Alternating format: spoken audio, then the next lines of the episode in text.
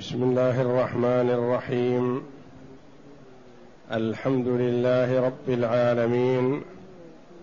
والصلاة والسلام على نبينا محمد وعلى آله وصحبه أجمعين. وبعد. بسم الله. أعوذ بالله من الشيطان الرجيم.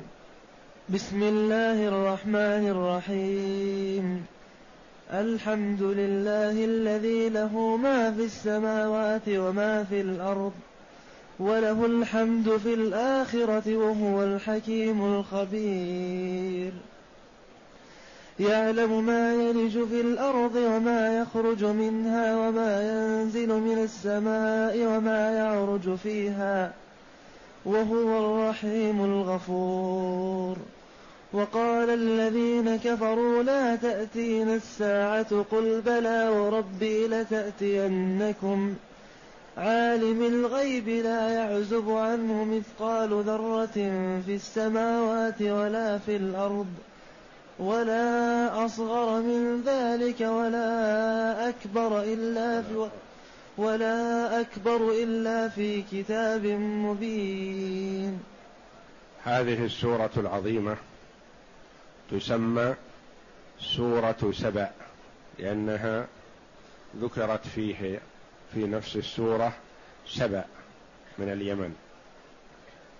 وهذه السورة مكية أي نزلت على الرسول صلى الله عليه وسلم بمكة قبل أن يهاجر إلى المدينة. قيل كلها مكية وقيل كلها إلا آية. واحدة وهي قوله جل وعلا ويرى الذين أوتوا العلم الذي أنزل إليك من ربك هو الحق ويهدي إلى صراط العزيز الحميد. قالوا قال بعض المفسرين هذه الآية نزلت بالمدينة. والله جل وعلا في هذه السورة وكما تقدم في أعظم سورة في القرآن التي هي فاتحة الكتاب يقول الحمد لله فهو جل وعلا المستحق للحمد له الحمد المطلق له الحمد الكامل له الثناء من جميع الوجوه جل وعلا يثنى عليه جل وعلا ويحمد لأسمائه وصفاته وأفعاله وتقديره وأحكامه وفي جميع تصرفاته جل وعلا. الحمد لله الذي له ما في السماوات وما في الأرض. هو جل وعلا المالك لما في السماوات وما في الأرض. وهو جل وعلا الخالق لما في السماوات وما في الأرض فالكل ملكه وخلقه وعبيده يتصرف فيهم كيف يشاء جل وعلا. الحمد لله الذي له ما في السماوات وما في الأرض. قال أهل اللغة الذي يصح أن تكون في محل رفع وأن تكون في محل نصب وأن تكون في محل جر. في محل جر بدل من لفظ الجلالة الحمد لله الذي. وتصح أن تكون في محل رفع الحمد لله هو الذي. خبر لمبتدأ محذوف. ويصح أن تكون في محل نصب فتقول الحمد لله أعني أعني الذي له ما في السماوات وما في الأرض وله الحمد في الآخرة فهو جل وعلا المحمود في الدنيا والمحمود في الآخرة.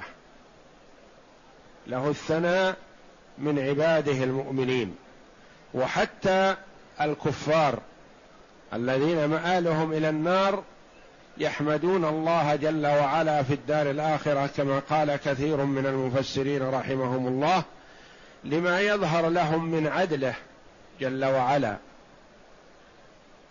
وحسن أحكامه في خلقه وسرعة محاسبة الخلق والقضاء بينهم جل وعلا. فله الحمد في الآخرة له الثناء الكامل وله التقدير والتعظيم في الدنيا وفي الآخرة وله الحمد في الآخرة وهو الحكيم في أفعاله وتصرفاته الخبير الذي أحاط بكل شيء علما.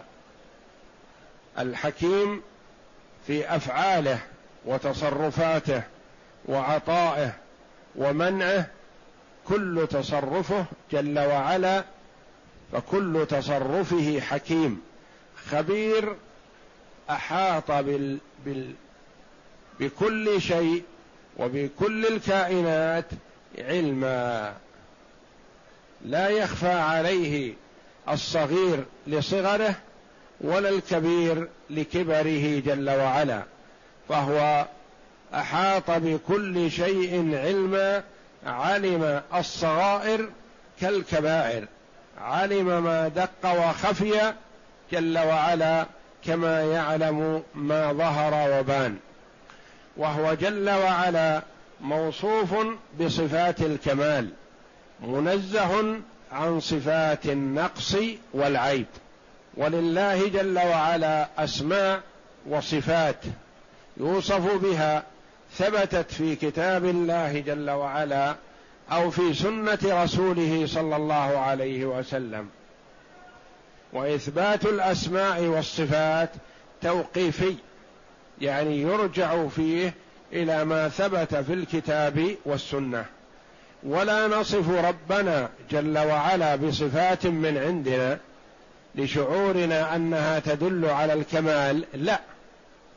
حتى وإن ظننا أن هذه الصفات تدل على الكمال فلا نصف ربنا إلا بما ثبت في الكتاب والسنة. وهو جل وعلا منزه عن صفات النقص والعيب. فالإثبات تفصيلي يعني يثبت ما ثبت في الكتاب والسنة والنفي اجمالا على حد قوله جل وعلا ليس كمثله شيء وهو السميع البصير. يعني لا يشابهه من خلقه أحد لا يضارعه أحد لا ند له ولا شبيه له ولا مثيل له جل وعلا. وهذا هو توحيد الأسماء والصفات. وأنواع التوحيد ثلاثة توحيد الربوبية وتوحيد الألوهية وتوحيد الأسماء والصفات. توحيد الربوبية إفراد الله جل وعلا بأفعاله. وهذا التوحيد اعترف به المشركون ولم ينفعهم. يعرفون أن الله هو الخالق الرازق المحيي المميت المتصرف. هم يعتقدون ذلك ويؤمنون به لكن لم ينفعهم لأنهم أشركوا في توحيد الألوهية.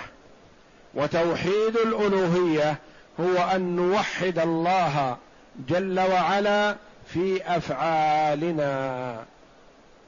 نوحد الله في أفعالنا. في صلاتنا في صيامنا في عبادتنا. نوحد الله جل وعلا في ألوهيته يعني هو المستحق للعبادة وحده لا شريك له. يعني صلاتنا لله وصيامنا لله وعملنا لله يعني نوحد ربنا بأفعالنا. وهذا هو الذي أنكره المشركون.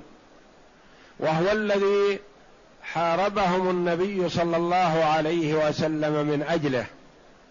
وهو الذي أرسل من أجله الرسل ونزلت الكتب لتوحيد الألوهية. فلما دعاهم النبي صلى الله عليه وسلم لإفراد الله جل وعلا بالعبادة قالوا أجعل الآلهة إلها واحدا. إن هذا لشيء عجاب. يعني هم يريدون أن يعبدوا آلهة آلهة كثيرة اللات والعزى ومنات واليهود يعبدون عزير والنصارى يعبدون المسيح ابن مريم. آلهة كثيرة. والله جل وعلا أرسل محمدا صلى الله عليه وسلم وسائر الرسل كلهم من أجل إفراد الله جل وعلا بالعبادة.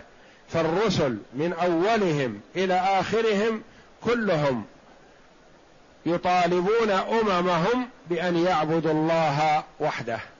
فرده المشركون فلم ينفعهم إيمانهم بتوحيد الربوبية. الثالث توحيد الأسماء والصفات وهو أن نوحد الله في أسمائه وصفاته نثبت له ما أثبته لنفسه أو أثبته له رسوله صلى الله عليه وسلم من غير تحريف ولا تشبيه ولا تمثيل ولا تعطيل على حد قوله جل وعلا ليس كمثله شيء وهو السميع البصير.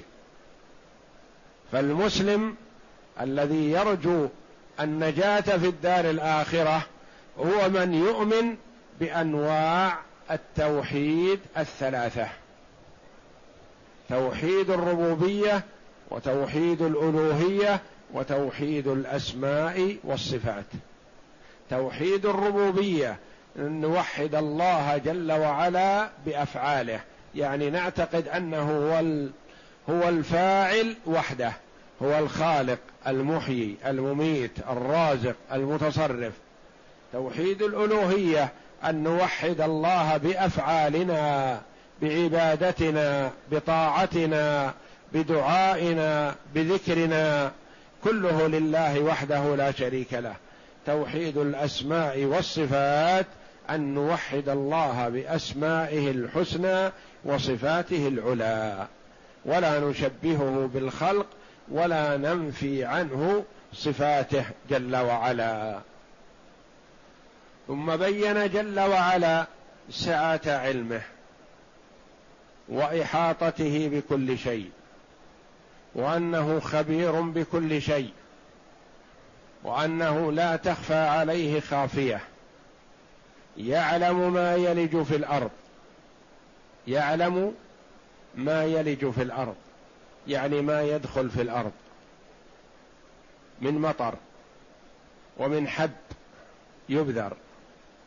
ومن أموات وكل ما يكون داخل الأرض يعلمه جل وعلا يعلمه بأجزائه ومفرداته وعدده وما يخرج منها يعلم جل وعلا ما يخرج من الأرض من ماء ومن نبات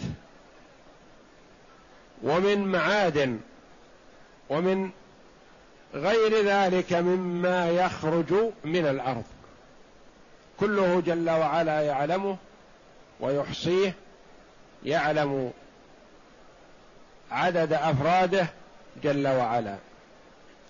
وما ينزل من السماء من مطر وما ينزل من السماء من الملائكة وما ينزل من السماء من رزق وما ينزل من السماء من عذاب وما ينزل من السماء من كل نازل من السماء يعلمه جل وعلا يعلمه اجمالا وتفصيلا وليس علمه اجمالا فقط بل اجمالا وتفصيلا.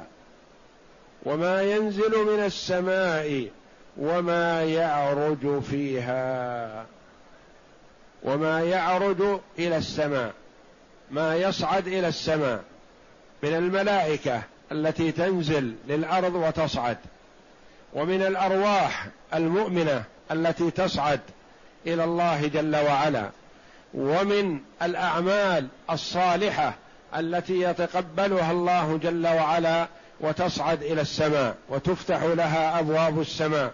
كما ورد في الحديث أن الصلاة إذا صلاها العبد كما أمر صعدت ولها نور وتفتح لها أبواب السماء وتقول ضيع حفظك الله كما حفظتني.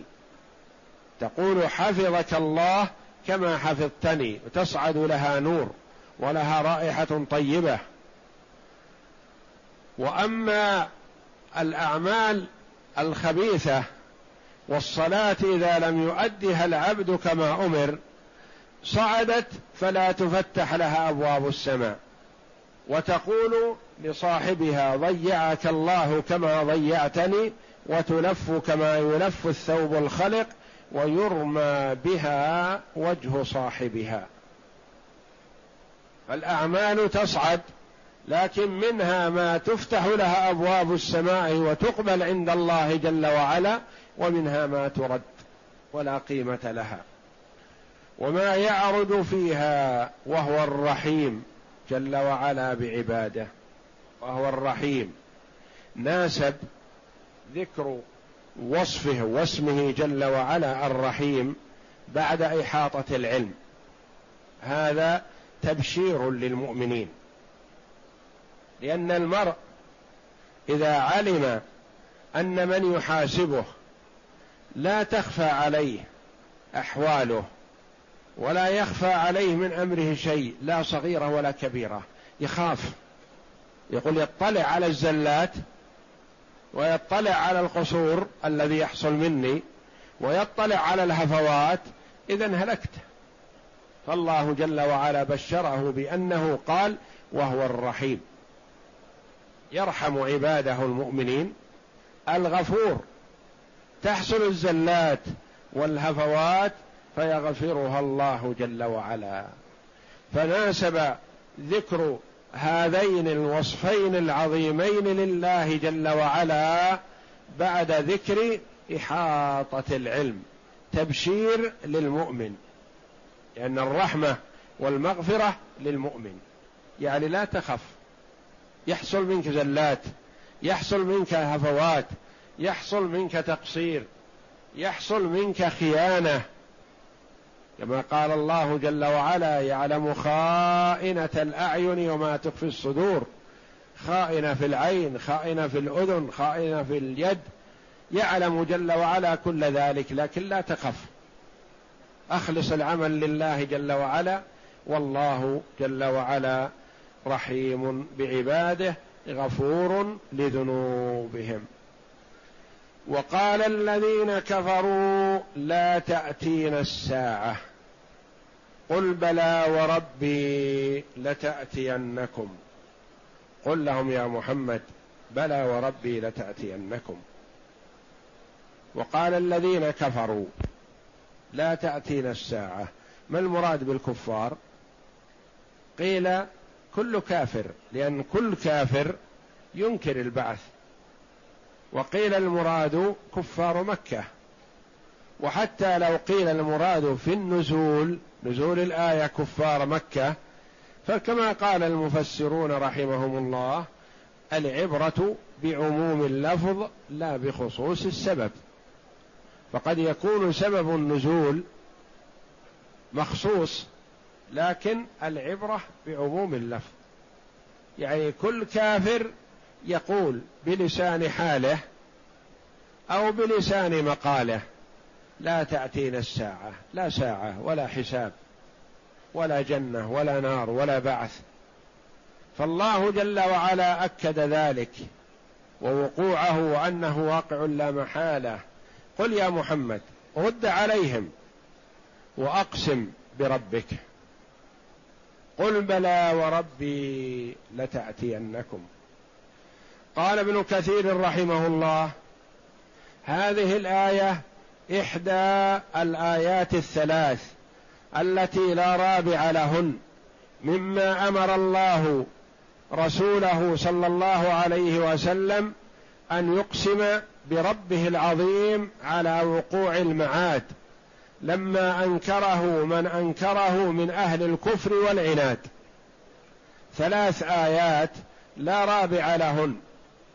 فإحداهن التي في سورة يونس وهي قوله جل وعلا ويستنبئونك أحق هو قل إي وربي إنه لحق وما أنتم بمعجزين. والثانية هذه الآية التي في سورة سبع وقال الذين كفروا لا تأتينا الساعة قل بلى وربي لتأتينكم. والثالثة هي التي في سورة التغابن في قوله جل وعلا زعم الذين كفروا أن لن يبعثوا قل بلى وربي لتبعثن ثم لتنبؤن بما عملتم وذلك على الله يسير. فالله جل وعلا لما أنكر الكفار الباعث أمر الله عبده ورسوله محمدا صلى الله عليه وسلم بأن يقسم بربه وهذا أعظم قسم أن يقسم الرسول صلى الله عليه وسلم بربه. قل بلى وربي لتأتينكم. ثم بين جل وعلا صفة ربه الذي أقسم به. قل بلى وربي لتأتينكم. لتأتينكم هذا جواب القسم وهو مؤكد بنون التوكيد. لتأتين عالم الغيب والشهادة. عالم الغيب لا يعزب عنه مثقال ذرة في السماوات ولا في الأرض ولا أصغر من ذلك ولا أكبر إلا في كتاب مبين. عالم الغيب يعني أنا أقسم بربي من هو؟ هو عالم الغيب المطلع. الذي لا تخفى عليه خافية. الذي يعلم عدد الأنفس ويعلم أجزاء البدن أحاط بها ويعلم أماكنها يعلم الذرات من أجزاء البدن. فالعالم بذلك إذا أراد بعثه بعثه. يأمره فيجتمع فيبعثه جل وعلا. عالم الغيب يعني ما غاب. فإذا كان عالم الغيب فهو جل وعلا عالم الشهادة من باب أولى. لا يعزب عنه مثقال ذرة. لا يعزب يعني لا يغيب ولا يفوت ولا يخفى عليه. مثقال ذرة. والذرة هي أصغر شيء من النمل. يعني ما صغر من النمل. مثقال ذرة في السماوات ولا في الأرض. مثقال ذرة الذي كما قال بعض العلماء أربعون ذرة إذا اجتمعت ما تعادل جناح بعوضة من صغرها مثقال ذرة في السماوات في أي مكان من السماوات؟ ولا في الأرض في أي مكان من الأراضين السبع؟ في تخوم الأرض السابعة يعلمها جل وعلا. ولا أصغر من ذلك. قد يقول قائل يعلم الذرة لكن قد يكون شيء أصغر من الذرة. ألا ألا يخفى على الله؟ تعالى الله؟ لا. ولا أصغر من ذلك. ولا أكبر. قد يقال إن الله جل وعلا يعلم خفايا الأمور لكن الأشياء الكبيرة قد لا يعلمها تعالى الله. قال جل وعلا ولا أكبر. لا أصغر ولا أكبر. من الذرة كله في كتاب مبين. يعني بين واضح. وهذه الآية الكريمة فيها دلالة على سعة علم الله جل وعلا وأنه لا يخفى عليه شيء وأنه مطلع على الصغائر والكبائر. وأنه أحاط بكل شيء علما. فلا يغيب عنه الصغير كما لا يغيب عنه الكبير. فهو جل وعلا أثبت قيام الساعة بالقسم الذي أقسم به النبي صلى الله عليه وسلم بأمره جل وعلا. وأثبت جل وعلا إحاطته بكل شيء. قد يقول قائل إنه إن الساعة تقوم. لكن ذرات البدن المتفرقة في الهواء والريح في البحر وفي البر وفي القريب والبعيد كيف تجتمع؟ وكيف يعلمها الله جل وعلا؟ قال يعلم جل وعلا عالم الغيب لا يعزب عنه مثقال ذرة من أي شيء.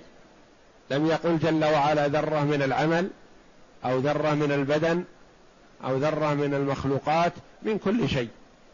في السماوات ولا في الأرض ولا أصغر من ذلك ولا أكبر إلا في كتاب مبين. لماذا البعث يا ربي؟ كأن قائل يقول لماذا البعث؟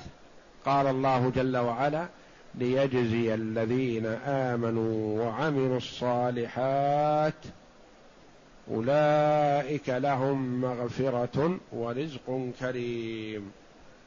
الله جل وعلا يبعث العباد ليجزي من يستحق الجزاء وليعاقب من يستحق العقوبة.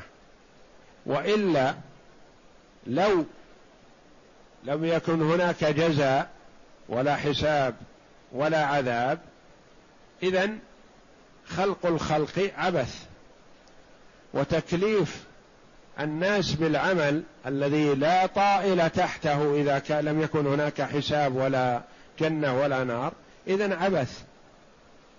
اذا يكون المسلم والكافر سواء والمحسن والمسيء سواء. وتعالى الله جل وعلا عن ذلك. والله جل وعلا يقول لا يستوي أصحاب النار وأصحاب الجنة أصحاب الجنة هم الفائزون.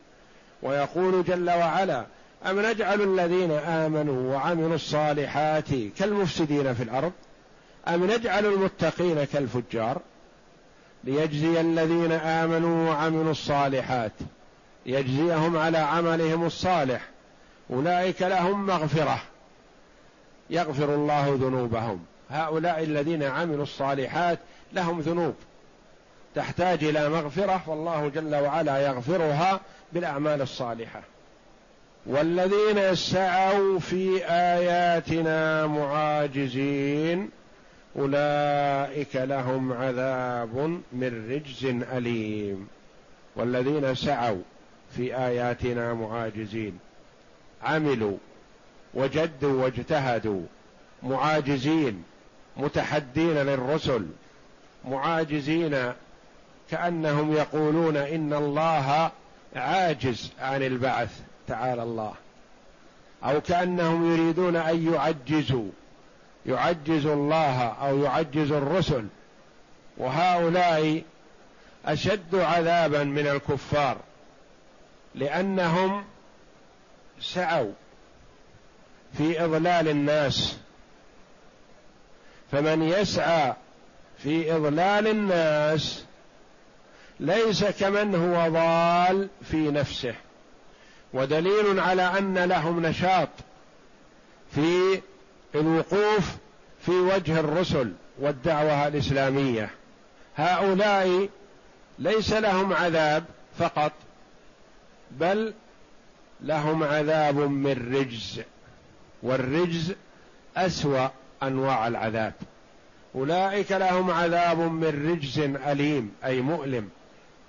جزاء سعيهم كفرهم بآيات الله وسعيهم في إضلال عباد الله. فالله جل وعلا قدر البعث ليظهر جزاؤه لمن أطاعه ولتظهر عقوبته لمن عصاه. ومن أطاع الله جل وعلا أطاعه بتوفيق الله وهدايته. ومن عصى الله جل وعلا عصاه باختياره هو. غير مجبر على المعصية بل هو اختار المعصية ومال إليها. فاستحق العذاب بعمله. والله جل وعلا يعلم ازلا قبل أن يخلقه بأنه سيعصي الله. لأن الله جل وعلا أحاط بكل شيء علما. لا تخفى عليه خافية. يعلم عدد الذر وعدد حبات الرمل وعدد قطرات الماء في البحر وفي النهر وفي وما ينزل من المطر. فهو جل وعلا أحاط بكل شيء علما والعالم بكل شيء قادر على الجزاء من باب أولى. فهذه الآيات الكريمة فيها تأنيس للمؤمنين وبشارة لهم بما أعد الله لهم جل وعلا من من الثواب الجزيل في الجنة وأن لهم ذنوب يغفرها الله. فيها بشارة. أن المؤمن يكون له ذنوب يغفرها الله جل وعلا ويتجاوز عنها. وفيها نذارة لمن عصى الله جل وعلا بأن الله مطلع على عمله ويجازيه يجازيه يعاقبه على عمله إن شاء. والكافر لا بد وأن يعاقب ولا محالة لأن الله جل وعلا حرم عليه الجنة. وأما الفاسق والعاصي من المسلمين فهذا تحت مشيئة الله جل وعلا. إن شاء عذبه على معصيته وفسقه وإن شاء جل وعلا غفر له من أول وهلة بتوحيده وإيمانه وأدخله الجنة من أول وهلة. والله أعلم. وصلى الله وسلم وبارك على عبد ورسول نبينا محمد وعلى آله وصحبه أجمعين.